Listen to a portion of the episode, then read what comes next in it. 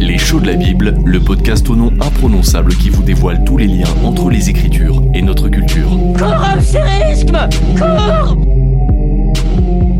Salut à toutes et à tous, aujourd'hui on va s'intéresser à une bisbille entre frères en plein dans la Genèse. Une histoire décisive pour toute la suite du récit biblique qui ne tient qu'à un plat de lentilles. La lentille, c'est une source de protéines végétales riche en fibres et en vitamines. Un plat de discorde lourd de conséquences entre deux frères jumeaux au tempérament opposé, Ésaü et Jacob. Eh, comment je peux te faire confiance? T'es mon frère ou pas? On va tout vous expliquer, mais avant ça, n'oubliez pas de vous abonner au podcast, nous laisser une note 5 étoiles, un petit commentaire, et si vous êtes fidèle du podcast, pensez à nous faire un don sur notre site prixme.org, car Prixme est un média associatif qui ne vit que de dons.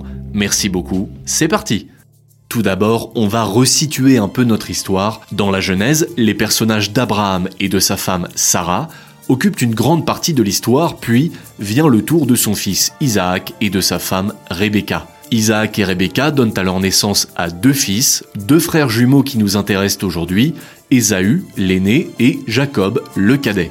Et oui, il faut bien un ordre, même pour des jumeaux. Selon l'expression consacrée qu'on peut lire en Exode 3.15, Dieu se présente à son peuple comme le Dieu d'Abraham, d'Isaac et de Jacob, les fameux trois patriarches. Ésaü a disparu. Alors comment expliquer cet effacement de l'aîné au profit du cadet? Voyons cela. Dans la Genèse, on sait que les enfants peuvent mettre du temps, beaucoup de temps à arriver. Sarah et Abraham doivent attendre l'âge vénérable et symbolique de 90 et 100 ans pour voir naître leur fils Isaac. Et l'histoire se répète dans une moindre mesure pour Isaac, âgé de 40 ans, lorsqu'il rencontre sa femme Rebecca. Le couple se trouve, lui aussi, frappé par la stérilité. Commençons la lecture avec Genèse 25, versets 21 à 23. Isaac implora le Seigneur en faveur de sa femme, car elle était stérile. Et le Seigneur l'exauça. Sa femme Rebecca devint enceinte. Comme ses fils se heurtaient dans son sein, elle dit Pourquoi faut-il que cela se passe ainsi pour moi? Et elle alla consulter le Seigneur.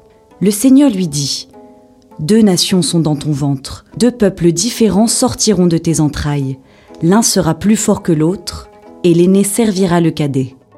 Insister sur le thème de la stérilité, ce n'est pas spécialement une façon de créer du suspense familial, c'est surtout un moyen pour les auteurs de la Genèse de montrer que c'est bien Dieu qui donne les enfants au couple. Finalement, le couple devient fécond et on apprend que des frères sont en opposition dès la grossesse dans le ventre de Rebecca. Les auteurs préparent bien le terrain pour le duel et les bouillants de la Bible qui nous écoutent sur cet épisode y verront un écho direct à une autre histoire très compliquée entre frères dans la Genèse, celle de Caïn et Abel en Genèse 4 qui se solde par le meurtre de Caïn sur Abel. L'histoire va-t-elle se répéter? Now have you read of the fable of Cain and Abel?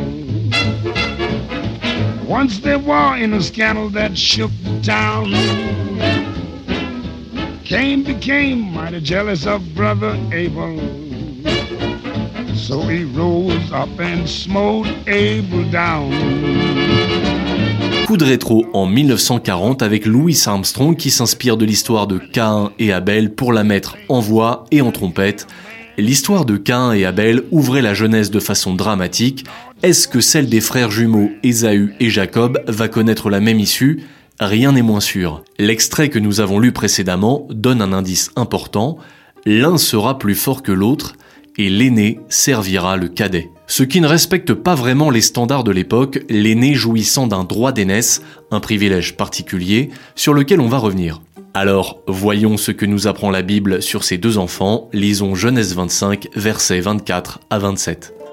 Le temps où elle devait enfanter arriva, et voici, il y avait des jumeaux dans son sein. Celui qui sortit le premier était roux, tout velu, comme un manteau de poils, et ils l'appelèrent Ésaü. Après quoi sortit son frère, tenant dans sa main le talon d'Ésaü. On l'appela Jacob. Isaac était âgé de 60 ans quand ils naquirent. Ses garçons grandirent. Ésaü devint un habile chasseur, un homme des champs, mais Jacob était un homme paisible, qui restait près des tentes. Isaac préférait Ésaü, car il appréciait le gibier, mais Rebecca préférait Jacob. Si Isaac avait 40 ans quand il a rencontré Rebecca et qu'il a dû attendre l'âge de 60 ans pour voir ses enfants naître, mine de rien ça fait 20 piges de stérilité, de quoi apprendre la patience. Et les enfants, alors? Ésaü, c'est l'aîné, il est comme un manteau de poils, c'est en prime un très bon chasseur, en gros, le brave Ésaü est un gars bien costaud et bien velu, une sorte de Sébastien Chabal de l'époque, mais avec des cheveux roux. Non, we are in France, we speak French. Et Jacob, c'est le jumeau qui s'accroche au talon de son frère, qui va le talonner, en somme. Donc en résumé, Jacob c'est un talonneur, pour rester dans le jargon du rugby. Le texte hébreu dit de Jacob qu'il était petit, jeune, pour désigner son statut social inférieur. Il est le cadet, mais on comprend bien qu'il a envie d'être le number one, et ça, dès sa naissance. Petite subtilité, en hébreu, le prénom Jacob peut aussi vouloir dire On le décrit d'ailleurs ici comme paisible ou dans d'autres traductions comme délicat. Enfin, notons déjà que chaque parent a un peu son chouchou. Jacob, le cadet, est plutôt le chouchou à sa maman Rebecca, sans que le texte en indique le motif. Ésaü, lui, est le petit protégé à son papa Isaac, et le texte évoque une raison bien particulière.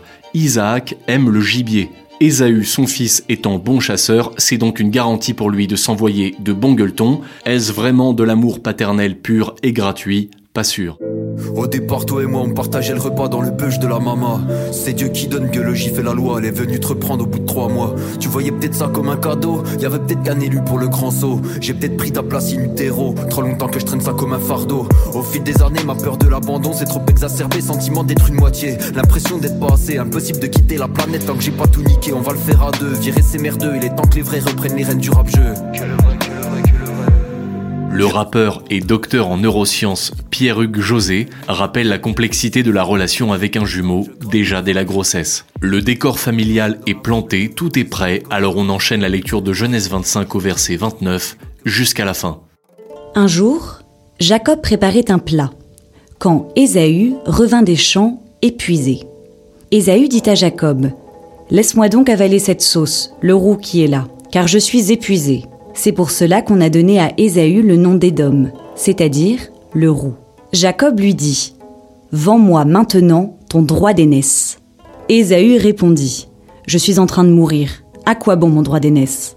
Jacob reprit Jure-le-moi maintenant. Et Ésaü le jura. Il vendit son droit d'aînesse à Jacob. Alors Jacob donna à Ésaü du pain et un plat de lentilles. Celui-ci mangea et but, puis il se leva et s'en alla. C'est ainsi qu'Ésaü montra du mépris pour le droit d'aînesse. Voilà donc le fameux épisode du plat de lentilles qui a donné naissance à l'expression française échanger quelque chose contre un plat de lentilles, autrement dit échanger quelque chose contre une autre chose de bien peu de valeur car les lentilles étaient cultivées en grande quantité dans l'Antiquité et considérées comme l'un des principaux aliments des pauvres. Ici, la situation physiologique d'épuisement d'Ésaü le pousse à troquer son droit d'aînesse qui est d'une grande valeur contre ce plat de peu d'importance. À première vue, la démarche de ruse de Jacob peut sembler choquante et on aurait tendance à éprouver une empathie naturelle pour Ésaü. Mais deux choses. La première, c'est que si Ésaü se retrouve dans cet état d'épuisement, c'est à cause de son activité de chasse intensive. Et la chasse, ce n'est pas forcément quelque chose que Dieu encourage dans l'Ancien Testament. Dans Genèse 1, il n'est d'ailleurs pas encore question pour l'homme de manger de la viande. Ce n'est qu'après l'épisode du déluge avec Noé que Dieu dit en Genèse 9.3 Tout ce qui va et vient, tout ce qui vit sera votre nourriture. Comme je vous avais donné l'herbe verte, je vous donne tout cela. Dieu permet donc la consommation de viande, mais qu'est-ce qui la motive? Est-ce une chasse à de nobles fins de consommation raisonnables ou une chasse déraisonnée pour multiplier les barbecues Tiens, voilà, là ça crache Là il y a du steak, là il y a du bifteck La deuxième chose à dire, c'est que dans cette scène biblique, Ésaü est en quelque sorte soumis à une épreuve, un test, qui montrera s'il tient à son droit d'aînesse, s'il en est digne. Et là, il est clair qu'Ésaü méprise son droit d'aînesse au profit d'un bouillon de lentilles. Il était 5 heures du matin, on avançait dans les marais, couverts de brume. J'avais mon fusil dans les mains, un passereau prenait au loin de l'altitude. Les chiens pressés marchaient devant dans les roseaux. Le chasseur de Michel Delpech, c'est un bon moyen de faire ressortir le petit sentiment de culpabilité du chasseur, présent dans le sous-texte de cet épisode biblique. Ésaü a vendu son droit d'aînesse à Jacob contre un plat de lentilles, mais à quoi ça peut bien servir un droit d'aînesse? Et est-ce que ça peut se vendre? À l'époque, au Proche-Orient ancien, on pouvait effectivement troquer ses droits d'aînesse contre des biens matériels. Ces droits successoraux impliquaient des responsabilités comme reprendre l'héritage et les affaires de son père. C'est ce qu'ont en tout cas révélé des tablettes cunéiformes datant du 15e siècle avant Jésus-Christ, retrouvées à Nuzi, en Irak, au début du 20e siècle. Donc Jacob se présente comme une figure paradoxale, il peut être vu comme quelqu'un de fourbe et rusé, mais aussi comme quelqu'un d'entreprenant et audacieux. En effet, contrairement à Ésaü qui méprise son droit d'aînesse, Jacob montre sa volonté de s'engager à la suite de ses pères en accordant au droit d'aînesse une grande importance. Et Jacob ne va pas s'arrêter là, le droit d'aînesse c'est une chose, mais pour l'exercer pleinement, il lui faut la bénédiction de son père Isaac. Alors l'histoire d'Ésaü et de Jacob prend un tournant décisif en Genèse 27, deux chapitres plus loin. Contexte. Isaac est vieillissant, sa vue décline, il sait sa mort imminente et convoque alors son fils Ésaü pour lui demander un bon plat de gibier. Alors évidemment, Ésaü part à la chasse, seulement Rebecca a entendu toute la conversation et va préparer un plan pour Jacob on se souvient que Dieu annonçait à Rebecca la domination de Jacob dès sa grossesse. Le plan est simple, profiter de l'absence d'Ésaü parti à la chasse, préparer un plat de viande en express, déguiser Jacob en Ésaü avec des poils partout et des peaux de bête, une belle contrefaçon, et se présenter devant Isaac pour recevoir la bénédiction et les promesses de Dieu. Premier arrivé, premier servi. Lisons cet extrait de Genèse 27 des versets 18 à 35, un extrait un peu long mais très facile à suivre, c'est quasiment une pièce de théâtre, on vous emmène. Jacob entra chez son père et dit Mon père. Celui-ci répondit Me voici. Qui es-tu, mon fils? Jacob dit à son père Je suis Ésaü, ton premier-né. J'ai fait ce que tu m'as dit. Viens donc t'asseoir, mange de mon gibier. Alors tu pourras me bénir. Isaac lui dit, Comme tu as trouvé vite, mon fils. Jacob répondit, C'est que le Seigneur, ton Dieu, a favorisé ma chasse. Isaac lui dit, Approche donc, mon fils, que je te palpe, pour savoir si tu es bien mon fils Ésaü.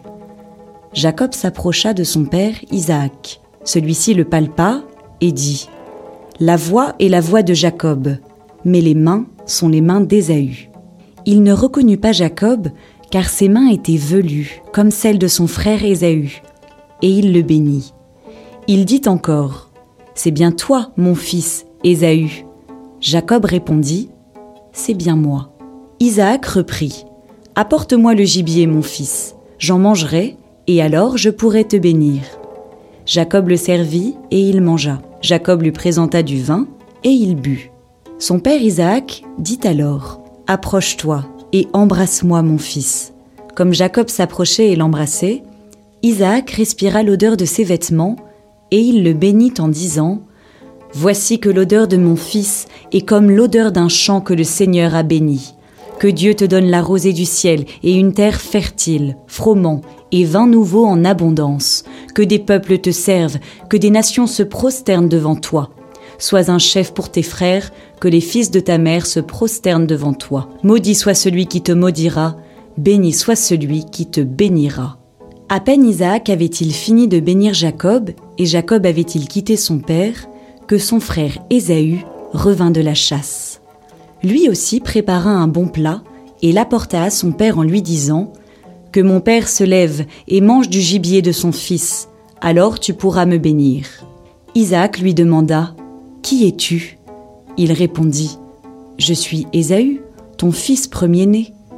Isaac se mit alors à trembler violemment et dit Qui donc est celui qui a été à la chasse et m'a rapporté du gibier J'ai mangé de tout avant que tu n'arrives. Celui-là, je l'ai béni. Béni, il restera. Dès qu'Ésaü entendit les paroles de son père, il poussa un très grand cri plein d'amertume. Il dit à son père Ô mon père, bénis-moi aussi. Isaac répondit ton frère est venu par ruse et il a volé ta bénédiction.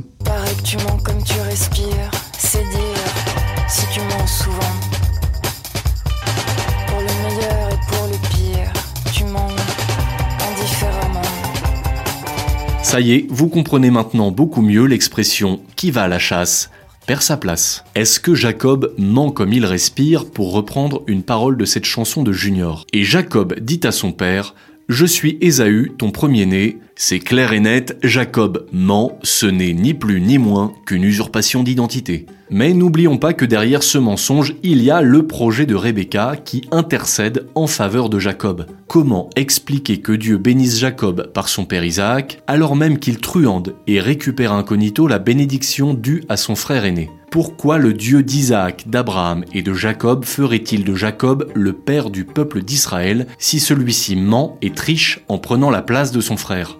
La vente du droit d'aînesse était le signe avant-coureur d'un mépris d'Ésaü pour les responsabilités qui lui incombaient. Alors Dieu cherche une alliance de revers à travers Rebecca et Jacob et il fait avec les défauts des hommes, le mensonge et la ruse en l'espèce. Derrière le mensonge de Jacob, on peut lire une prise de conscience des défauts de son frère, ses manquements au rôle qu'il doit assumer. Jacob est prêt à tout pour prendre ses responsabilités et il sera capable d'assumer cet héritage.